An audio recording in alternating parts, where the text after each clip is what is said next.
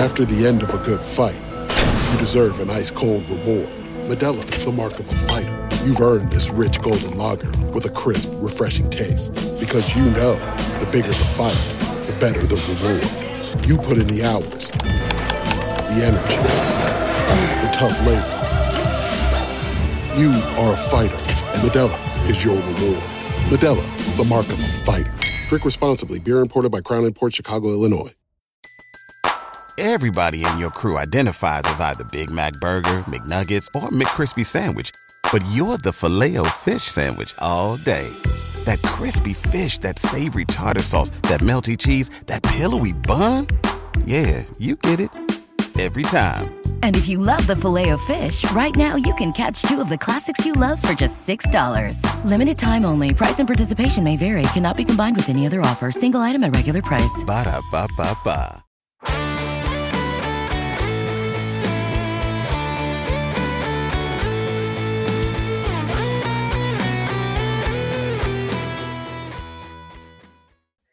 Welcome to this week's edition of the Baseball America College Podcast. I'm Teddy Cahill. Joining me, as always, is Joe Healy. And in a little bit, we will be joined by Mercer coach Craig Gibson. Going to talk a little bit about the Bears, a little bit about Kyle Lewis and his ascent in the major leagues and likely uh, A L Rookie of the Year status. Uh, by the time you're listening to this, you'll know whether he won the Rookie of the Year or not. We are recording this before the announcement, so...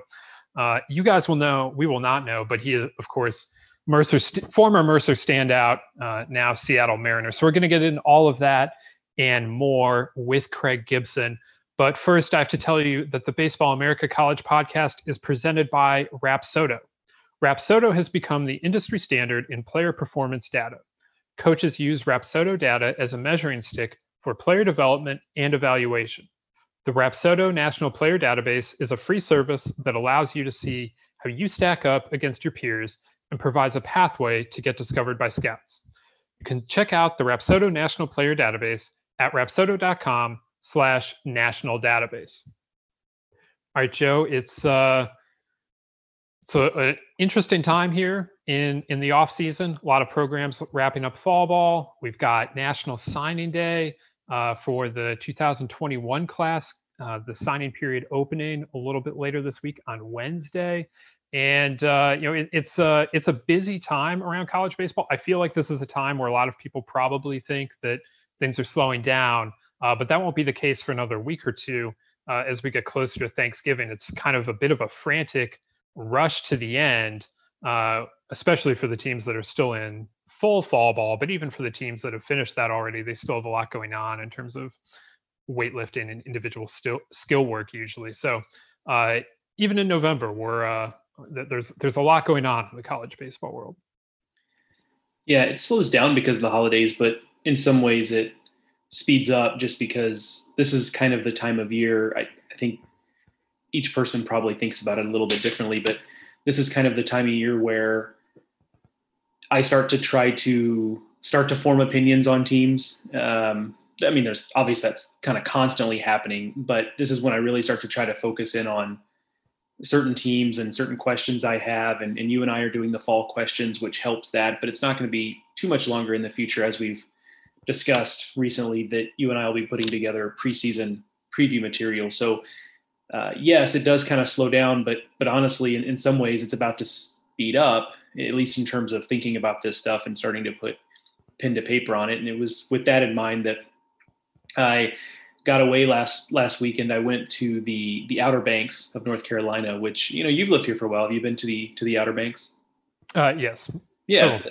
Yeah. Really nice. Uh, I, I like the area. It's a little, my take on it. Now, granted, we were there in the off season, which was kind of by choice. I mean, one, because that's, you know, that's the time. You mean the off season for the Banks, not just the off season for baseball. Got to clarify here on the Baseball Podcast. Correct. Yes. The off season for, you know, beach vacations, if you will. Um, part, partially by design, because my, my fiance and I are not necessarily, we, we enjoy going to the beach. There's no doubt about that, but we tend to be, um, how do I put it? Kind of sit there under an umbrella on the beach and, and hang out, uh, beach people, as opposed to spending all day in the water kind of beach people. Uh, we'll get in the water, but being necessarily being in the water is not a necessary part of the beach going experience for us. You know, we like to put our feet in the sand and walk up and down the beach and sit in the chair and, and read. And, and during the heat of the summer, you know, have an adult beverage or two, what have you. That that's kind of our beach experience. So the fact that it's not peak season doesn't necessarily matter much to us, because we just kind of figured, hey, you know, we'll, we'll put on sweatshirts if it's a little chilly. But we lucked out in that it was a, uh, I don't want to say too unseasonably warm, but it was a warm weekend. So it really was, was kind of nice. So we got the benefit of it being off season, so it wasn't as crowded. And also the fact it was warm enough, it didn't feel like a summer weekend, but it felt like a early fall weekend, perhaps, as opposed to a middle of the fall weekend. So that was kind of nice. But I saw some things uh, at the Outer Banks that I'd never seen before. And uh, I found extremely compelling and kind of uh, unnerving in different ways. So I, I thought I'd, I'd share them here as kind of like maybe a little bit of a therapy experience. So uh, We're we're walking on on the beach, which again is is largely empty, which is which is really nice. And there's a couple of washed up fish, which that happens on the beach, right? I mean, I grew up on the Gulf Coast, and some of those beaches on the Gulf Coast, frankly, are not that nice, and things just wash up. So there's like a little washed up fish, and there's a washed up puffer fish, which was new for me. Um, I did not know puffer fish were, at least a certain type of them, were native to that area, that part of the coast, but but they are. So washed up pufferfish. There's like a second washed up pufferfish and a third. And so we're kind of like walking around them because they're like, you know, literal, almost literal landmines, you know. So we're walking around them. So we go back the other direction. We so now we're walking past where we've already walked, and we we we see the the dead fish we've already walked past, and we get up, you know, probably about one hundred yards past our, our starting point going the other direction, and there is a washed up shark on the beach. And it's probably, it's not, you know, not like a great white shark, but it's it's probably four and a half, five feet long, and its mouth is wide open. I don't know what how this thing died. I don't know if it tried to eat something it shouldn't have eaten and it got lodged in there or what have you, but this guy is washed up, and it was relatively fresh. This, I mean, there was not decaying, but it was clearly dead. Um, and it was kind of gross, you know, it had little, like, you know, bugs and stuff, or had, had clearly found found their meal for the day. But um, I finding a washed up shark on the beach in the Outer Banks was, was not how I expected my Saturday morning to go, but it did. And uh, like I said, it was probably one of the, the strangest things I've ever witnessed with my own eyes. And I don't know if this is something I should have expected going in. I don't know if there's something about the, the Outer Banks specifically that lends itself to washed up sea life. Uh, but that's what we saw on Saturday anyway. Well, I've never seen that. I've never been at the banks this late. Uh, so I don't know if that's playing into it. I don't know. You know, I mean, obviously we're deep into hurricane season. The Atlantic has been active. I don't know if uh, some of that's playing into it, uh, or if you just got particularly unlucky or lucky, as, as the case may be. You know, um, maybe I mean, maybe, uh, maybe this is uh, this is something you'll have uh, life experience wise that, that you can uh, look back on for, for years to come. I mean, that's part of why I bring it up too, to be honest. It's not just to tell this like weird winding story. It's it's also because I don't know how to feel about it. It was kind of gross, but it was kind of fascinating. And I, I tried to Google to figure out if this is common. And and by the way, when I Googled that about the Outer Banks, I did come across stories. It seems like once every two years, there's a news story that breaks. It says like, uh, unexplained event of thousands of dead fish wash up on Outer Banks shores. So like, I guess this is a thing that periodically happens in mass for some reason. This was not that. It was a handful plus the shark. But uh, so my, my Googling didn't really necessarily lead me any any uh, concrete answers about what was going on there. But like I said, I don't. It was interesting. It was kind of gross, um, but it was certainly something I'll remember. I think it's uh, it was uh, calling it a highlight is maybe not quite right, but it's certainly something I will remember about this particular trip. So I don't I don't quite know how to characterize it. That's part of why I bring it up here. That's what's. That's what's good about therapy, right? You go into it and you just kind of talk things out and you see how you feel at the end. So that's kind of what I'm I'm doing well, here. Well, I, I was going to say, like, uh, you know, you don't quite know how to feel about it. Kind of cool, kind of gross. Like, oh, that's kind of life. So at least life in uh, life in twenty twenty, maybe. So let's just chalk it up to uh, to twenty twenty life. That, I mean, that sounds about right. That seems like a, a good enough bow to put on on that conversation for sure. Okay, so that's Joe's fish story, and that's actually relevant to the uh, to the topic for the day, because we're going to talk some fishing here uh, with Mercer coach Craig Gibson. That was a favorite quarantine pastime of his. And I mean, I, I assume that more than just during quarantine, but certainly during the spring when uh, when when baseball got shut down, he was spending a lot of time uh, out on the fishing boat. And we're going to uh, get into that with him here, as well as uh, everything about the Mercer baseball program, which has become one of the most consistent programs in the Southern Conference since it joined uh, six or seven years ago now, as well as talking a little bit about Kyle Lewis and his fantastic rookie season there with the Mariners and how he came to arrive at Mercer. Uh, a very interesting story uh, there as well. But let's get to uh, to Craig Gibson and, and his fish story and his Kyle Lewis story and all the rest of that. Uh, so let's welcome in Mercer head coach Craig Gibson. Today on the Baseball America College podcast, we're excited to be joined by Mercer coach Craig Gibson.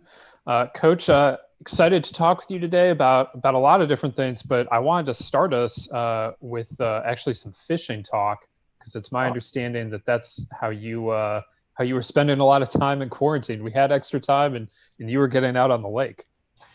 Well, we were. We did, Teddy. We had we had a great spring uh, in terms of fishing. Now, of course, we missed playing our sport, but uh, you know, uh, we did. Somebody joked and said we caught every fish in Georgia, but we did turn them all back, so we didn't keep any. So, uh, but it was sort of a way to pass the day, and you know, being in the game for almost thirty years, just a different spring than I've ever experienced. But it, it was, uh, you know, it was sort of it was an opportunity to get out and sort of just enjoy uh, a different different time and a different place, and sort of take your mind off, you know, at the what was going on at hand, to be honest with you. Absolutely. I, I can certainly understand that. And I think everyone was looking for, for those sorts of things. Um, so another thing that you had going on this summer, I'm sure, was a lot of watching Mariners games and, and Kyle Lewis, as he uh, was, was playing fantastically in his rookie season up there in Seattle. Um, what was it like just watching him do what he did at the big league level? Well, I mean, it was, wow, it was, you know, just, you know, I remember watching early on when, you know, first of all, the West Coast time was killing us here in Georgia.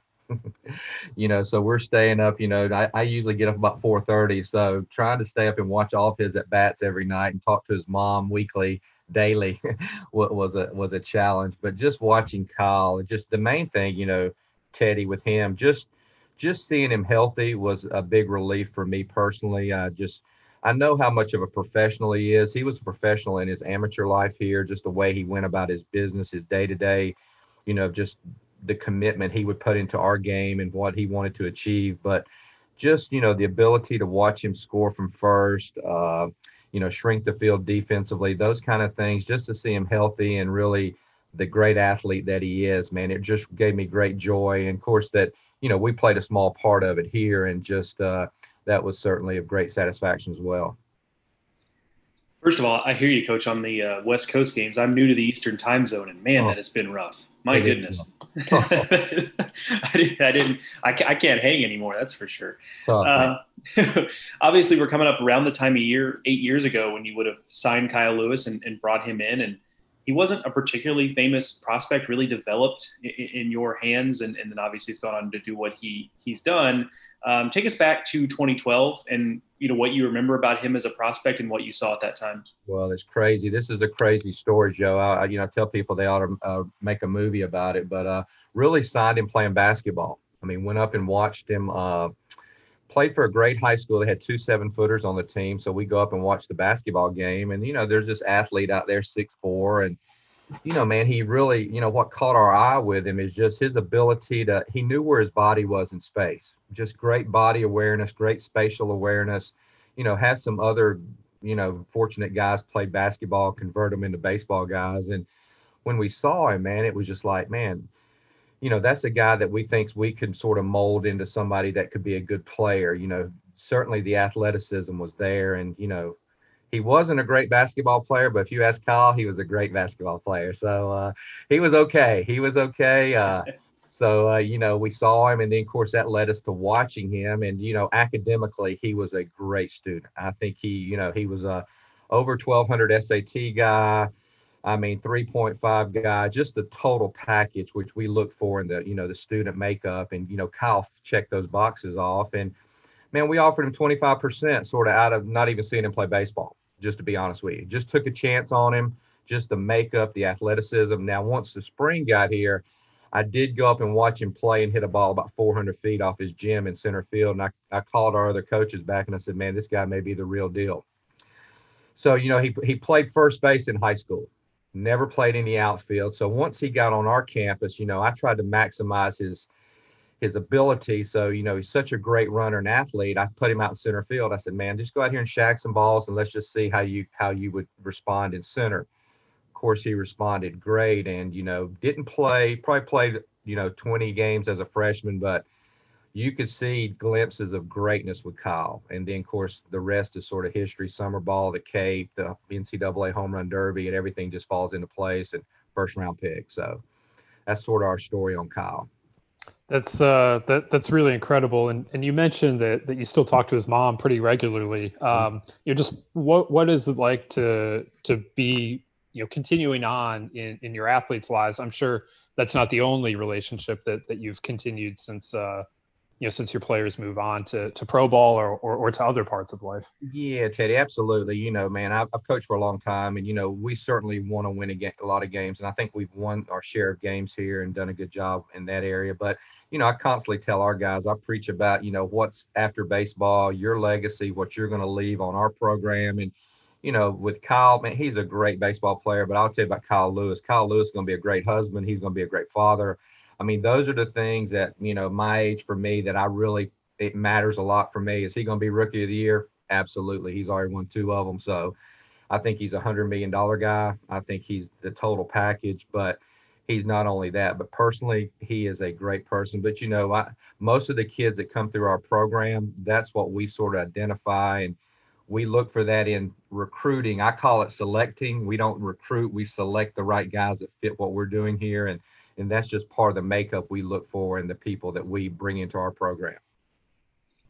I think that's a pretty good segue to, to pivoting to talking a little more specifically about your program. And one of the things that strikes me is, minus twenty twenty, of course, where the season was was cut short, uh, your program's on a ten-year streak of thirty-five or more wins overall. Most years in that run, you're also right near the top of the of, of whatever conference you've been in, whether that was the A S U N previously or, or now the SoCon. Uh, what would you say has been the key to the consistency that your program has now achieved?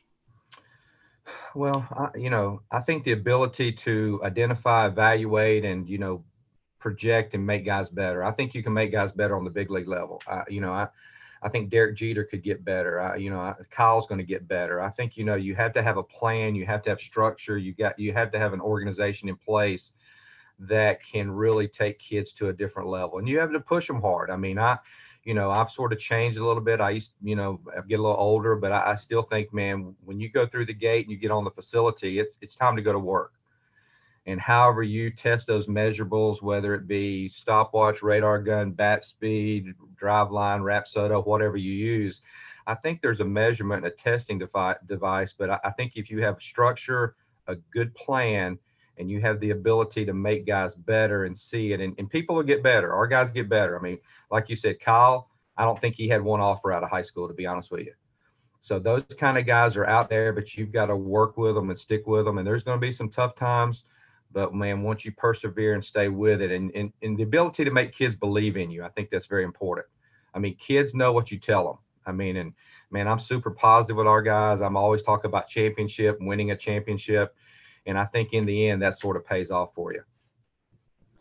This spring, you were off to a thirteen and three start when the season was halted. What clicked for this group so early on to to get you off to such a, a strong start to the season? Well, but Teddy, I'll be honest, man, this is a pretty talented group. I, you know, we, you know, we have m- multiple guys on our field that are going to play professional baseball, and um, you know, I think it all starts with pitching. You have to have the ability to pitch and defend. And I think in college baseball, you have to have some game changers in your lineup.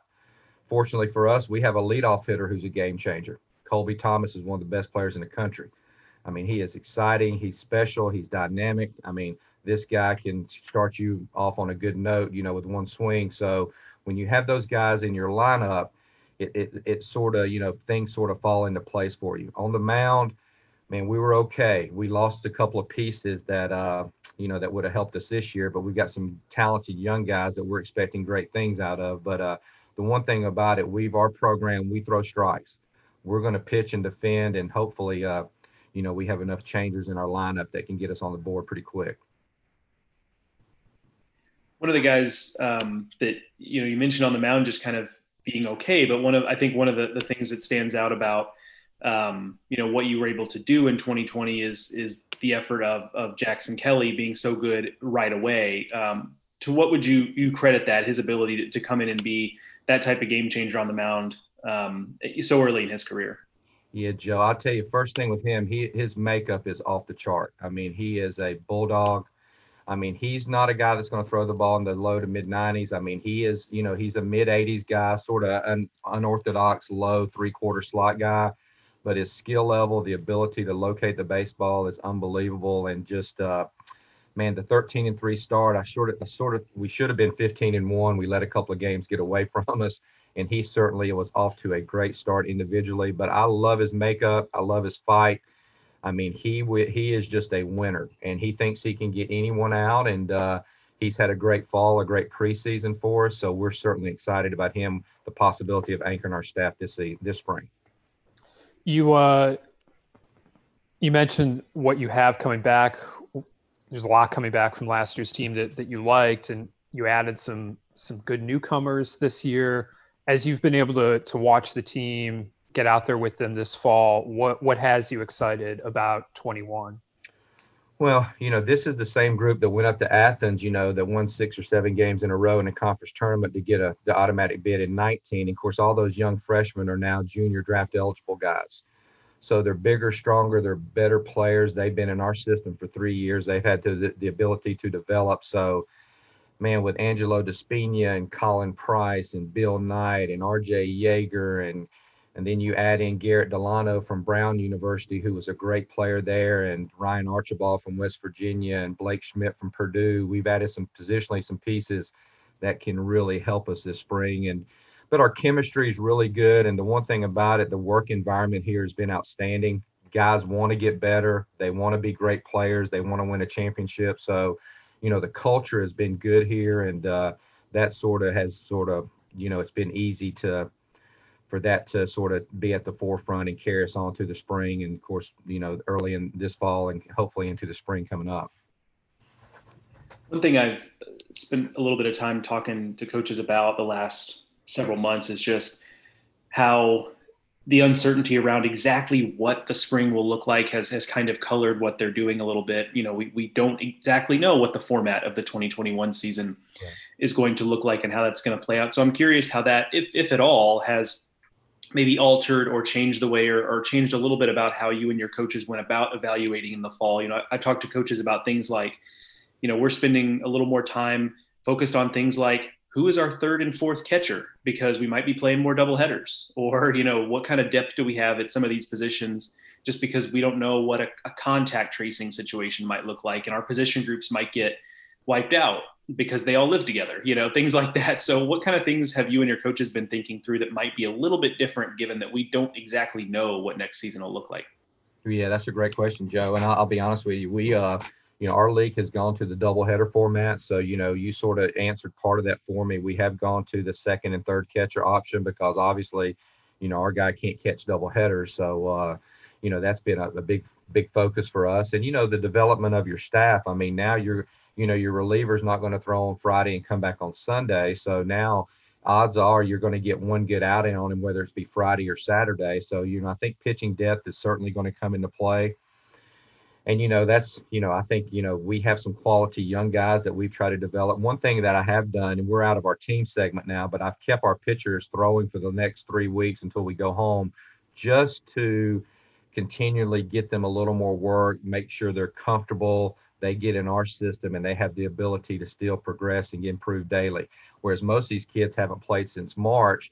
I honestly just started seeing the gains and the growth of our staff the last third or fourth week of our fall segment. So I just felt like, you know, prematurely, I've never done it in the last fifteen, twenty years. I usually shut them down and we go into swimming and yoga, but I wanted these guys to continue to throw because I just think we're now getting them back in pitching baseball shape. So things have certainly been different. You um, you guys recently renovated the the, the field there, Ortho Georgia Park. It, you know, just as the the program has grown over the last few years, you know, into the you know the the, the powerhouse in, in the SoCon that, that it's been, you know, just how important has you know the investment and, and the continued you know improvement in, in terms of facilities and other things just been for for you guys to to keep growing this thing and and uh, improving?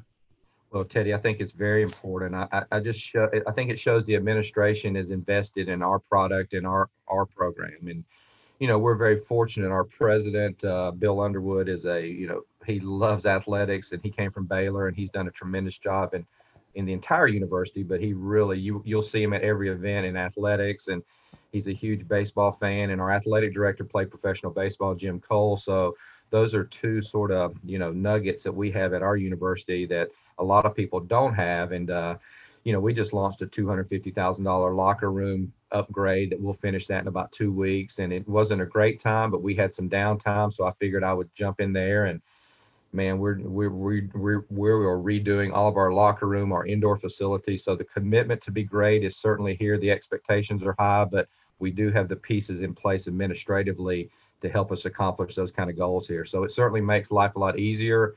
And their expectations are to be winners and win championships, and hopefully we can we can continue doing that.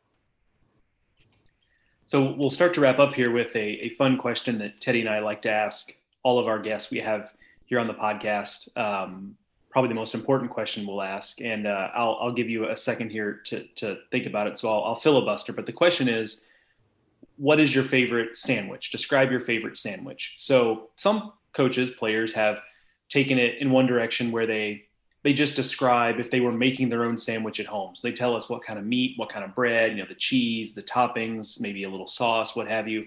Or sometimes people tell us, well, my favorite sandwich is this specific sandwich they make at this one place that I go to all the time. So you're open to take that that question however you'd like to take it, but please, Craig Gibson, describe your favorite sandwich. Man, you're asking a guy that's lost sixty pounds, man. I haven't a year. And I I've, I've gotten off all the breads and everything, so I may this is going to be a terrible answer for me. Well, then congr- I get congrats first off on the weight loss. Then we'll start with that.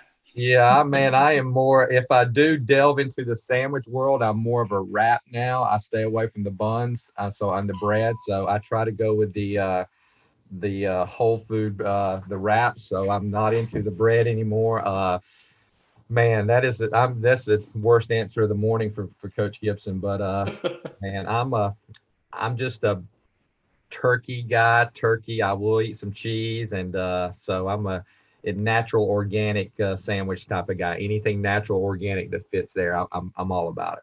Fair enough. I, I um several years ago I went through a, a similar kind of weight loss, and I I was big on one of the things that helped me was when I was kind of transitioned to wraps is like a chicken Caesar wrap, because the Caesar kind of gave it like a little bit of tanginess. It felt like there in, in a world where I was not eating with a lot of flavor at the time, it, uh, it it felt like it gave a little flavor to it. So that was that was kind of my go-to when I was in a similar place. Under, understand, understand. Well, you know, it, it takes all kinds. You know, we That's got right. we got to have all kinds of sandwiches here. That's gotta right. be, gotta be hey, all no, inclusive. Teddy, I could eat them all now. Hey, don't get me wrong now. I could go with the donut burger. I could eat them all now. But hey, right now at fifty something, hey man, I've got I had to get my life in order, so I had to sort of cut back a little bit. Absolutely. Well, good luck uh, continuing that. that that's a, a big accomplishment for you there, um, and you know we're we're excited uh, to to see what you can do also on the diamond the, this spring. You know, it sounds like Mercer again looks pretty solid, uh, you know, and again is going to be ready to compete for a spot in the N C double A tournament in this uh, year, whatever whatever twenty twenty-one looks like. Mercer is a is a program to watch, and we're also excited to watch Kyle Lewis, you know, just coming back from that injury and uh, being able to do what he's been able to do for the Mariners. Uh, just an exciting time all around for you guys there uh, down in Macon. Absolutely. Well, thank you guys. I really appreciate you guys uh, having me on the, on the podcast this morning. Absolutely. Thank you so much, Coach. All right, Teddy. Thank you, guys. Thank you, Joe. Thank you again to Mercer coach Craig Gibson for joining us here on the Baseball America College Podcast and sh- sharing your fish story. uh, with us. I don't have a cool one. Uh, so just Joe and Craig Gibson w- with their fish stories this time. Uh, maybe I'll acquire one in, in the, the weeks and months to come. But Joe, I, uh, I, I, I'm fascinated by the way Kyle Lewis came to Mercer and, you know, just the way that they, they found him. I, I love the, you know, recruiting stories, how these great college players end up uh, at the place they end up. And I, I think this is a, a unique one. I, I can't, rem- I mean, it's probably not truly unique, but I can't remember a, a player at Kyle Lewis's stature, uh, you know, who gets found basically on the basketball court, and, and then he develops into the, you know, the, the greatest player in program history. Uh, just a, a fantastic turn of events for Mercer and, and, and for Kyle Lewis, who, who now is of course going on to uh, great success in, in professional baseball. Yeah, it is. It's a really interesting backstory there. And I think it illuminates a couple things. One is, I think, how tenuous recruiting at the mid-major level can sometimes be, just because, you know, he, he goes into a situation where, you know, he knows he's not, he being Craig Gibson, knows he's not recruiting the same kids that Georgia is, or that Georgia Tech is, you know, or any, any number of other S E C and A C C teams in the Southeast. And he, so he knows he needs to find players kind of on the margins. He needs to, to kind of be a little bit, uh, he, he needs to, to dig a little bit deeper, if you will. And so that's how he, he turns up a player like Kyle Lewis. But I say it's tenuous because at the same time, he's got a little bit of a secret. But let's say Kyle Lewis finishes basketball season and says, you know what, you know, the, these baseball coaches are paying a little more attention to me now. I've got some offers out there. And let's say maybe he realizes, as Craig Gibson said, that he's, a, a, you know, not a great basketball player. He's just a pretty good basketball player. Let me focus up more on baseball, or let me do a little more of the, the, the showcase type stuff. And maybe some of that stuff he did, but you get certainly late in the game. And obviously there's less recruiting opportunities, but there's a scenario where something happens there in the interim. And Craig Gibson and his staff have absolutely nailed it on the recruiting trail. We know that now, given what, what Kyle Lewis did. But all it would have taken was one or one or two coaches at a higher level program to fall in love with the athleticism and see the same things that Craig Gibson did. And suddenly maybe the story goes a little bit different. Now, maybe the relationship there is strong enough that Kyle Lewis still goes through with going to Mercer. And obviously that's worked out quite well for him and for the program, but there's definitely a way where that story plays out a little bit differently. The other thing is that I think this shows how a program like Mercer can provide value to players of Kyle Lewis's ilk, where the other thing is those major programs have a different spotlight on them, a different level of pressure on them. Yes, they are recruiting in the, let's just say, uh, nicer neighborhoods. And by nicer neighborhoods, I mean, you know, in, in the more talented places. They're, they're recruiting a higher level of recruit on average. But that also means that there's kind of an expectation of what you're going to get from those higher higher level of kids. And sometimes there's just not as much of an opportunity for flyers necessarily. And, you know, Kyle Lewis, I don't mean that it's calling it a flyer in the pejorative sense. I just mean that they were really taking a chance at Mercer that the athleticism would translate on the baseball field in the same way they saw it on the basketball court. And they were absolutely right about that. But there was definitely some, some bust there as well, because maybe it doesn't quite translate. We see that all the time, where really talented athletic kids uh, are more athlete than they are baseball player. And then the baseball player piece doesn't necessarily come along. And I think Mercer's a place where Kyle Lewis could come along at his pace. And obviously we saw that the fruits of that labor as a junior at some of these other places. Maybe freshman, sophomore year, he just doesn't get on the field. He's not getting much of an opportunity and he gives it up, or he transfers down and maybe he never figures it out. But at Mercer, he was, they were able to give him that opportunity, and lo and behold, he figures it out, becomes the best player in program history, and now is good, but likely be, um, and again, listeners will know this, but likely be the American League Rookie of the Year. And he, he's on to a, a great start to his, to his pro career, and one of the best players in the game. Yeah, definitely want to uh, also give credit there to, to Kyle Lewis, just for his, you know, doing the work that you need to do for, for the development. Obviously, you know, he's, he's the one that has to get it done. It's, it's one thing to see it Uh, within a player, that, but then the player has to go out and, and, and make those gains. And, and he did that. And then he's continued that in pro ball, where he suffered a, a, a very difficult injury early in his career, came back from that, and now is off to a uh, a sensational start to to his major league career. So excited to see where that goes for Kyle Lewis. Now, back in Macon, Mercer uh, is an intriguing team uh, as we look to twenty twenty-one and the uh, the SoCon overall. Like we mentioned during the interview, off to a thirteen and three start. They bring back, you know, a very experienced lineup this year. Mercer's pretty typically, uh, you know, an offensive team like many of the the SoCon teams are, but you know, they've also pretty consistently pitched very well. And so I'm I'm interested to see where Jackson Kelly goes from here after that that great start to his freshman season, and uh, you know, just what the the entire pitching staff is able to do here, because that that I mean that's been a big part of the Mercer success story, is what what their pitching coach Brent Shade has been able to do there uh, in what is a pretty offensive heavy league.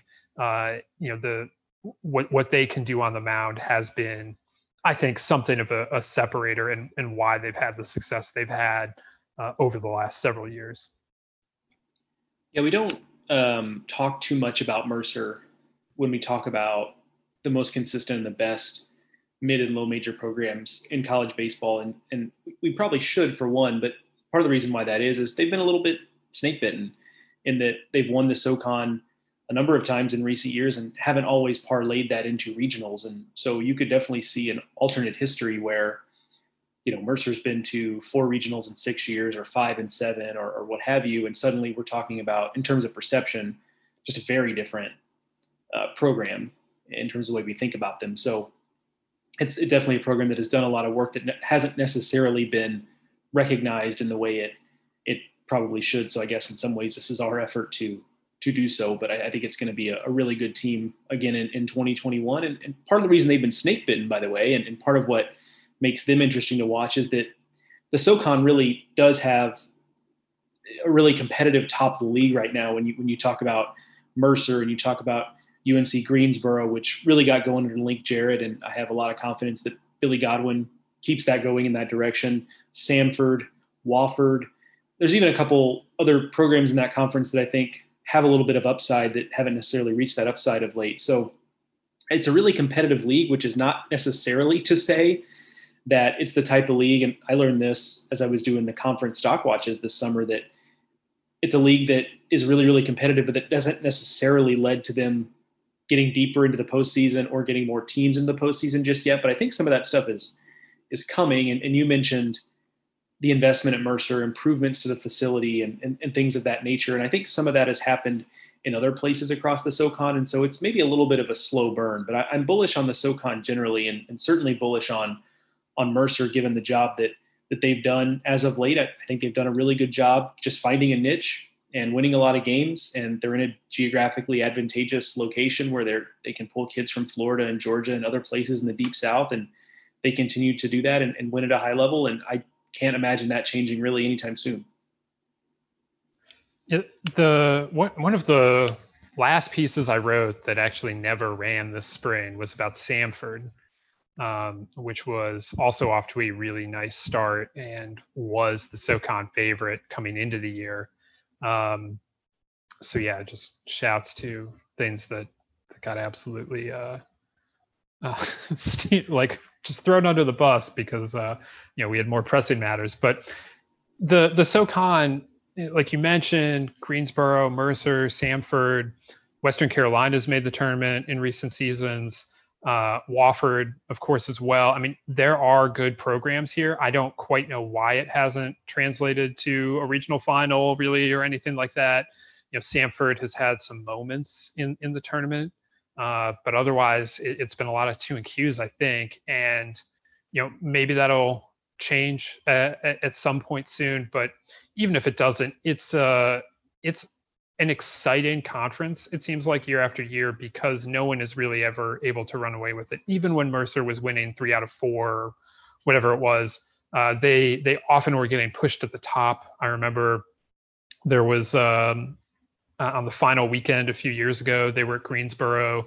The winner of that series was going to win the regular season. Uh, they they won the series Uh, they won the the regular season title, and uh, you know that that kind of thing happens a, a decent amount in that conference. And so, if you're just looking for an interesting, you know, mid mid to low major conference to watch, that's a great one. And there are often very often good players in it. Not always Kyle Lewis types, uh, but the, a lot of these programs have really good college players, uh, and, and I, I find it to be a very interesting one to watch. So. Uh, keep an eye on, on the SoCon and on the Bears uh, in twenty twenty-one, and, and I would say beyond too, because that stuff isn't going away. Like we mentioned, Mercer very heavily invested, and, and a lot of these programs are. You know, Western Carolina has plenty of tradition, um, and you know, Samford uh, has a really nice field and, and is really clicking under Casey Dunn. And like you mentioned about Greensboro, they're they're in a good spot. I mean, there there are a lot of schools like that throughout this conference. Yeah, I'll just say one more quick thing, because I could probably we could probably do another hour and a half of SoCon talk. But I even look at a team like Wofford, and I have to think about what could have been for them in twenty twenty. Just looking at the transfer portal with Wofford, I mean, they had Brett Rodriguez, who was going to be at Creighton. He signs as a as a free agent. They've got, you know, guys who are going to Clemson, guys who are at Coastal. Uh, they had six or seven guys who were productive players leave that program, and most of whom went to, they were all grad transfers, most of whom went to major programs. And that kind of suggests the talent level that Wofford had. And so I, you know, that that's definitely kind of a what could have been situation with Wofford in twenty twenty, given the the talent they had there. And so maybe it was maybe it was their year, and that window has closed, but it's one of the, the many things to watch as we go into twenty twenty-one in the SoCon. I, I agree with your assessment. Just a, a really fun league. Disappointed that I didn't get to see more of it kind of in person in twenty twenty, given the season was canceled as it was. So looking forward to jumping back in next season. Absolutely. Uh, so we wanted to hit on a couple of news items as well this week. Last week, uh, there a, a few different things happened around the college baseball world that, that we wanted to uh, just kind of address here. Start with Michigan pitching coach Chris Fetter getting hired on Friday by the Tigers in the same job. So he will join A J Hinch's big league staff as the Tigers pitching coach at a very exciting time to be the Tigers pitching coach, I would say. Casey Mize arrived in the big leagues this year, as did Tarek Skubal. Uh, Matt Manning's on his way. Alex Faeda's on his way.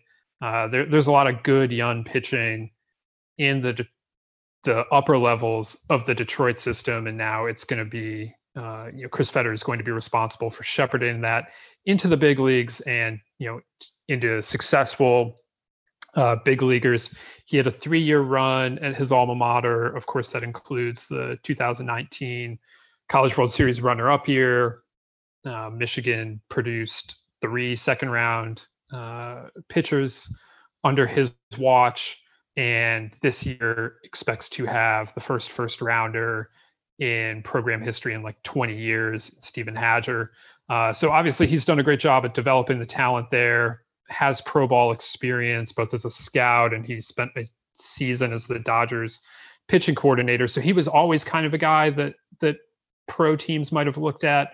Uh, but still very impressive, nonetheless, that he is now, now headed straight to the big leagues. He becomes just the second college coach in the last forty-ish years to uh, to go straight to the big leagues.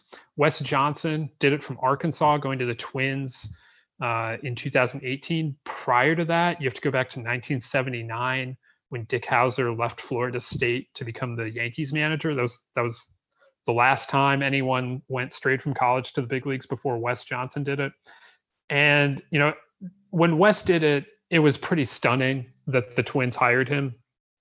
He did a very good job in his first season um, and in twenty twenty as well. But there, there was a market improvement from two thousand eighteen to nineteen if you look at the Twins pitching. And obviously that doesn't all come down to the pitching coach, but it's uh, it does speak well of him and what he was able to do. And, you know, then last winter, s- several college pitching coaches got big league interviews, including Chris Fetter.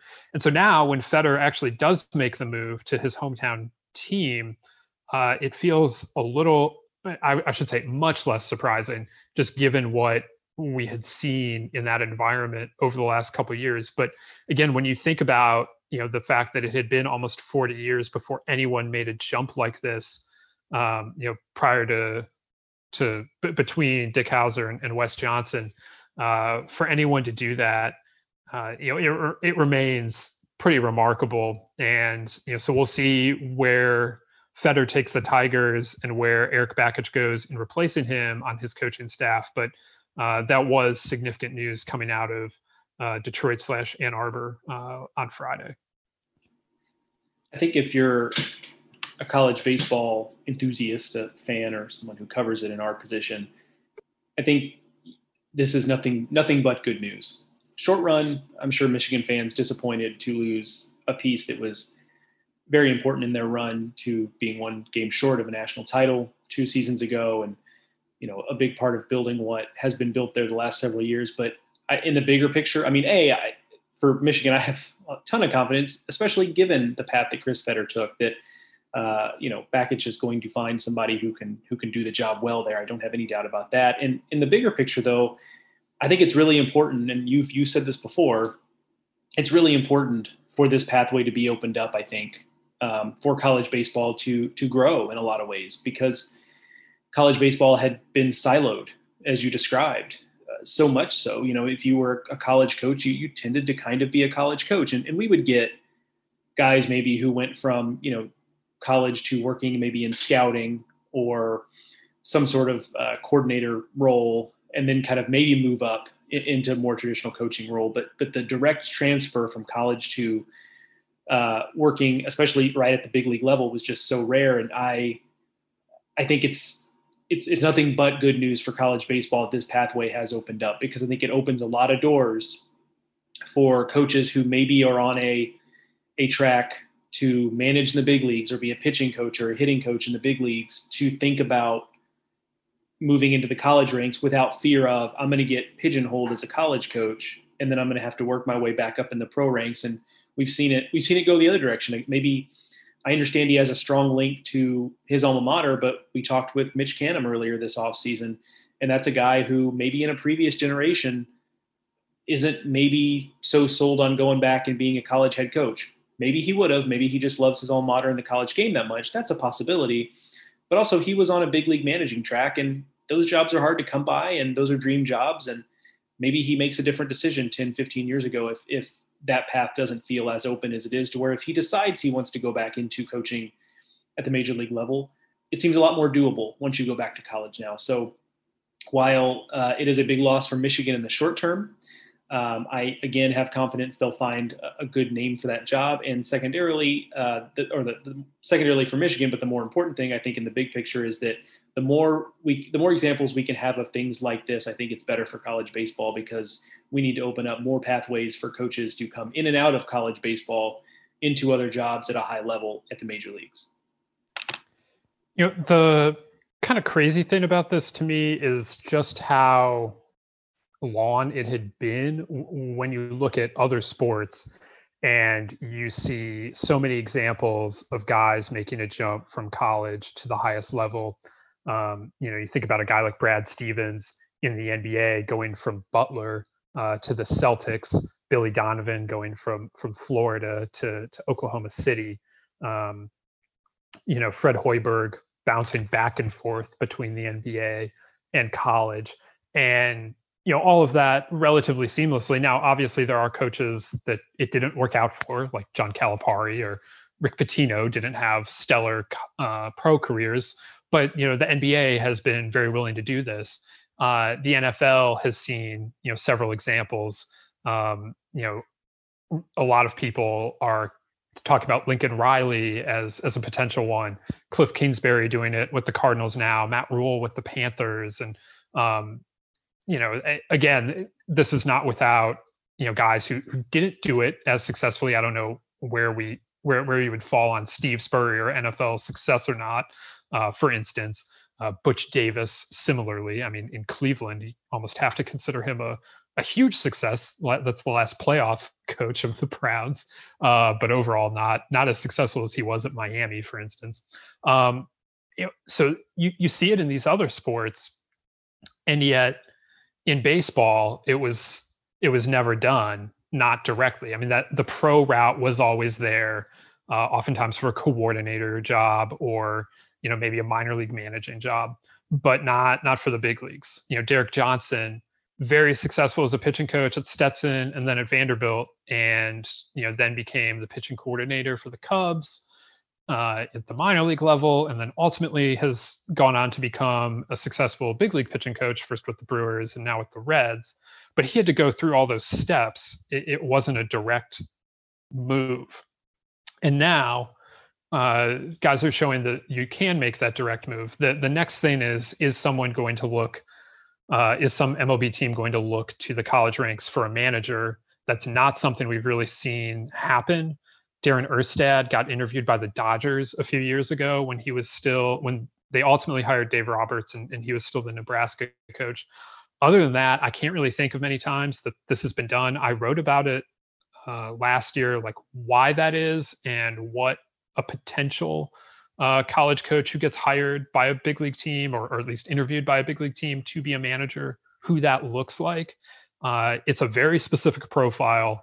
It's not something that I would expect to happen really anytime soon. And I, it's kind of unfortunate. I, a lot of the guys that, you know, it, if if baseball functioned more like basketball or football, somebody like Kevin O'Sullivan or Tim Corbin, Paul Maneri, or John Savage, Brian O'Connor, just to name a few guys, they all would have at some point encountered interest at the highest professional level to go be, you know, a manager. Uh, but they haven't. And I'm not saying that any one of those guys is interested in any way in managing in the big leagues, but, you know, it, it's just kind of crazy to me that they they aren't talked about in that way. When you go and you look at these other sports and, and you see the success that they have. And I know baseball is different uh, from the other sports in, in numerous ways, um, but you know it, it's still very interesting that it's been forty years since Dick Howser made that move and nobody has made it since then. I am sure, like I guarantee there have been college head coaches who would have been successful big leaguers within the last forty years. Um, maybe that'll happen eventually.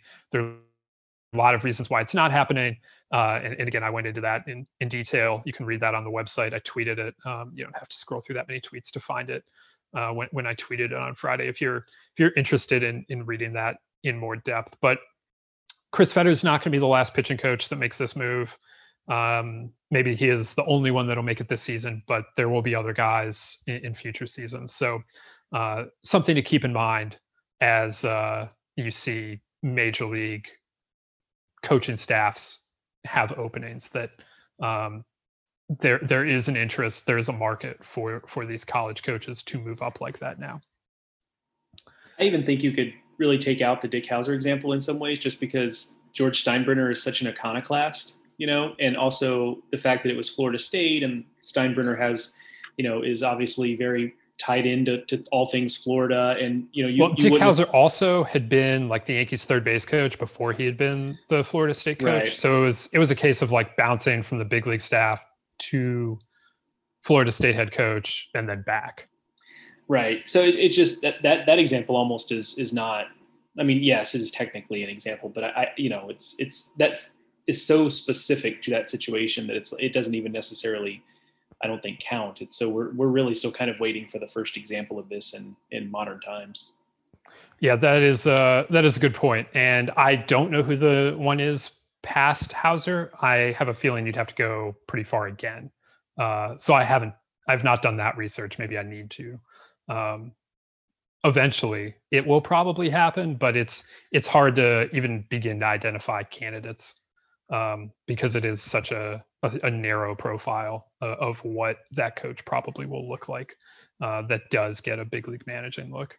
There had to have been an example back in the nineteen forties or fifties or something of some oh, Ivy League sure. coach coaching on the nor- in the Northeast, just back when Ivy League sports were the absolute be all end all and uh, at the collegiate level there. So yeah, and, and things were just more regionalized in general.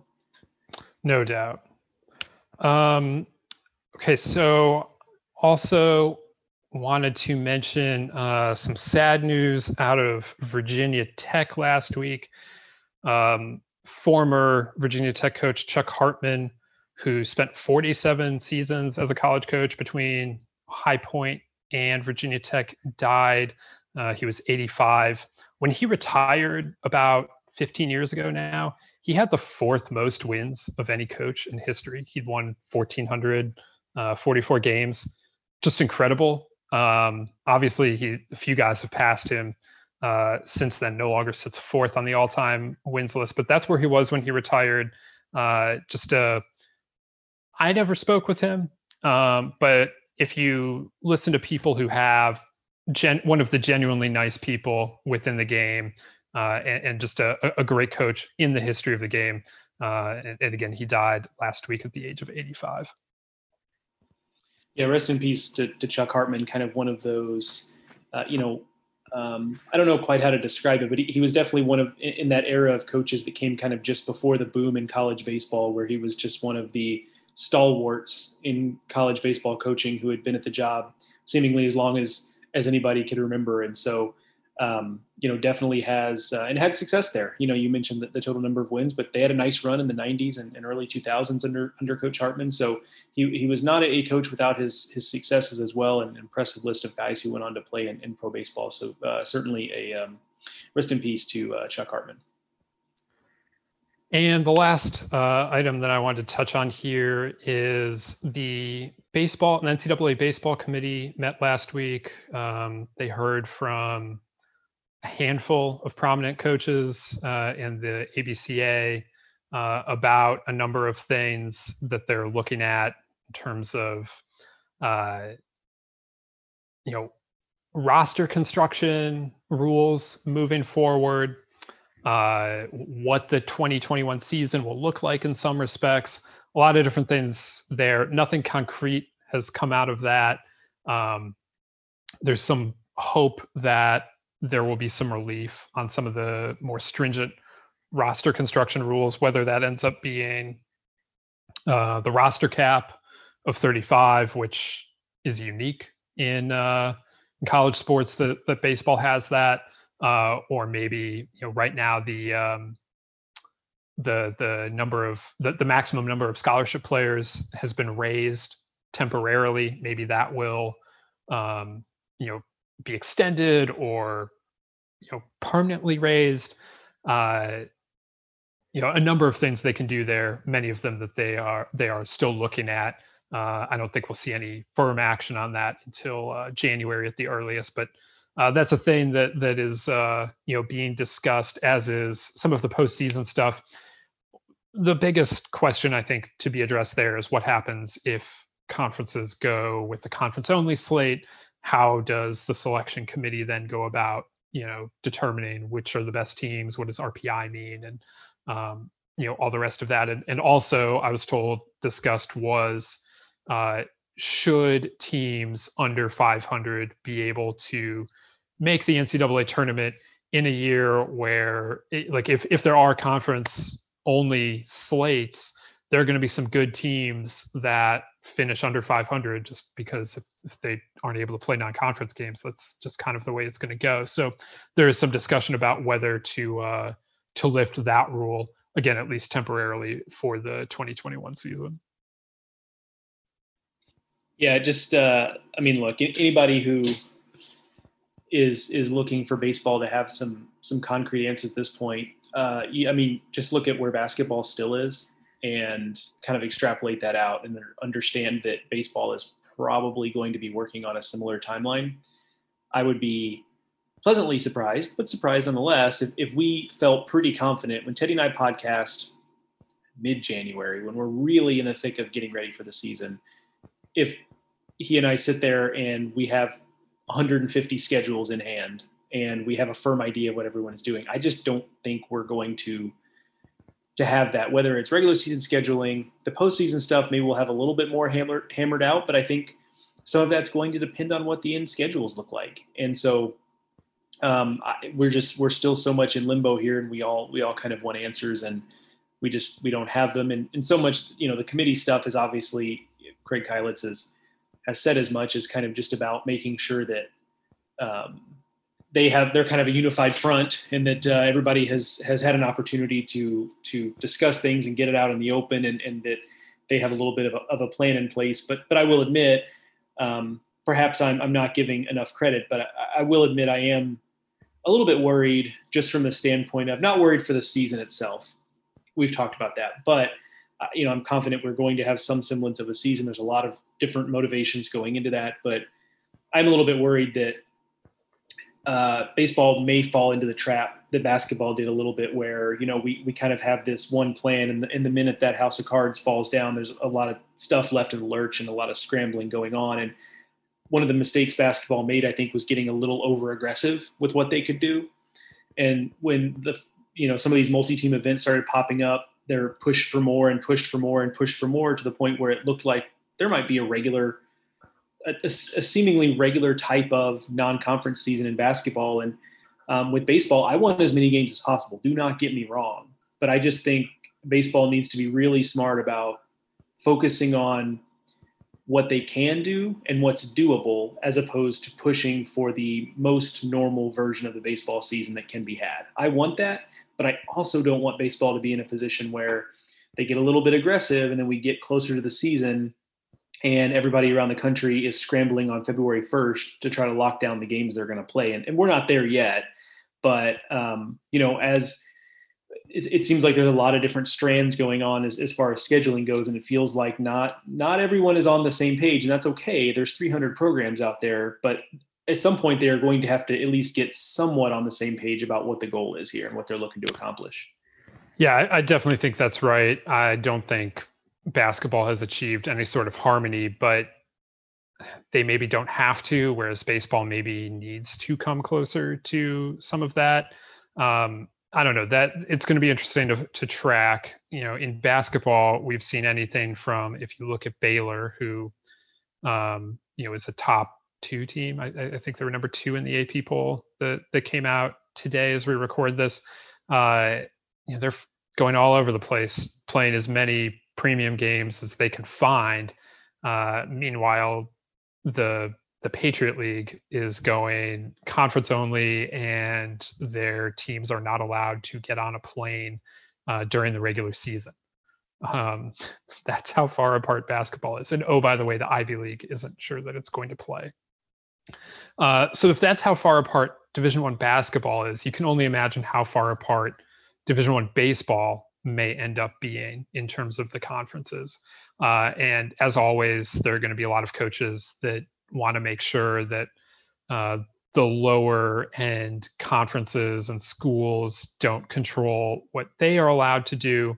And I, I don't think that they will be, um, you know, but on some level, it, it, it all is interconnected, even if, you know, the they're allowed to do whatever they want. Like, you still have to have partners for that. So I don't know. It, it's going to be interesting to watch. I know we've seen some schools release schedules here until, you know, if we have any sort of idea um, from the N C double A about what the season is going to look like uh, in terms of opening day, in terms of are is fifty-six games still the maximum number uh, of games allowed? You know, we've seen other sports, including basketball, ha- you know, have the, the number of games they're allowed shortened.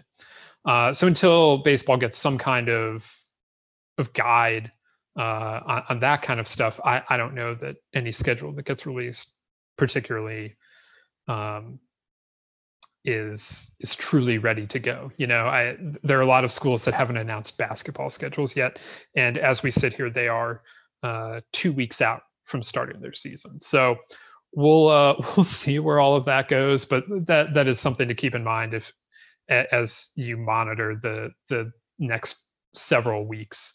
Um, This is a time where traditionally you would see schedules being released. I don't know how many schedules are even going to to, to be released. There there are a couple out there already, but again, I, I would I would say they all come with a, a pretty significant subject to change asterisk. Yeah, absolutely. It's also, I mean, let's let, let's just be realistic about it too. Um, come, you know, barring something change, there obviously, I think most people listening to this will have seen on social media or elsewhere on the news that there's some good vaccine news out there. And so, but of course that takes a while to roll out. So barring some sort of silver bullet fix to, to this situation, uh, being realistic also suggests that there are going to be series canceled. There are going to be games canceled. And so the other thing that I think we we will see, and I think we will see this in basketball too, by the way, is scheduling on the fly, which we've seen a ton of in football so far. And football is a little bit a little bit different, um, but that's where that's where I kind of talk about, um, you know, the, and you talk about it needing a little more unanimity. Um, you know, if you're a team that's trying to play a couple of non-conference weekends, or maybe if midweek games are allowed, which is a whole other debate, but if midweek games are allowed, some teams may play them, some won't. If you're looking around for playing partners and a whole bunch of other conferences are going conference only, well, you're going to be, you're going to be a little bit left in the lurch. And maybe, maybe you hope you would have wished that your conference would have gone to more conference weekends and de-emphasized allowing non-conference games. And so that's where, you know, if you're not on the same kind of all on the same page, you're singing from a different songbook, and, you know, you could end up um, kind of being left out in the cold a little bit there and, and missing out because of cancellations or, Um, things of, of that nature. So uh, much, much, much more to come on that front, certainly. Absolutely. And we will continue to cover it here on the Baseball America College podcast. And uh, you can check out everything on the website as well. Uh, that's baseball america dot com. I am on Twitter at Ted Cahill. Joe is at Joe Healy, B A. And again, we'll have all the news as it comes to you, Uh, scheduling and otherwise, over the next uh, several months here leading up to opening day, whenever that is, whether it's in February, February nineteenth or not. Um, there's plenty to uh, to check out on the website right now. Joe uh, mentioned the Fall Question Series, which is continuing.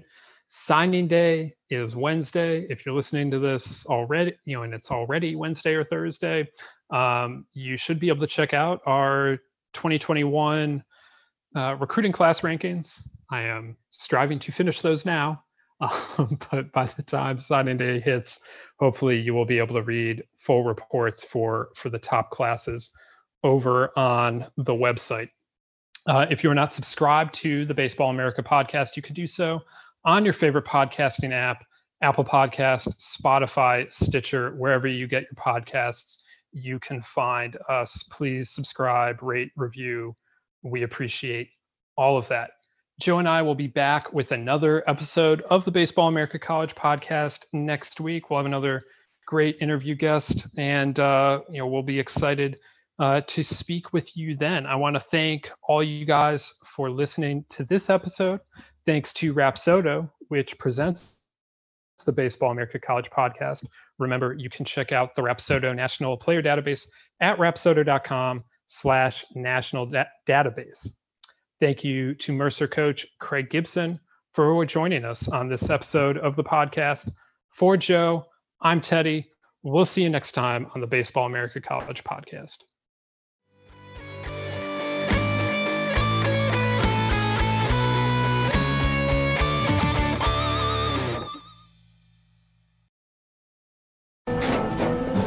After the end of a good fight, you deserve an ice-cold reward. Medella, the mark of a fighter. You've earned this rich golden lager with a crisp, refreshing taste. Because you know, the bigger the fight, the better the reward. You put in the hours, the energy, the tough labor. You are a fighter, and Medella is your reward. Medella, the mark of a fighter. Drink responsibly. Beer imported by Crown Imports, Chicago, Illinois. Everybody in your crew identifies as either Big Mac Burger, McNuggets, or McCrispy Sandwich. But you're the Filet-O-Fish Sandwich all day. That crispy fish, that savory tartar sauce, that melty cheese, that pillowy bun. Yeah, you get it. Every time. And if you love the Filet-O-Fish, right now you can catch two of the classics you love for just six dollars. Limited time only. Price and participation may vary. Cannot be combined with any other offer. Single item at regular price. Ba-da-ba-ba-ba.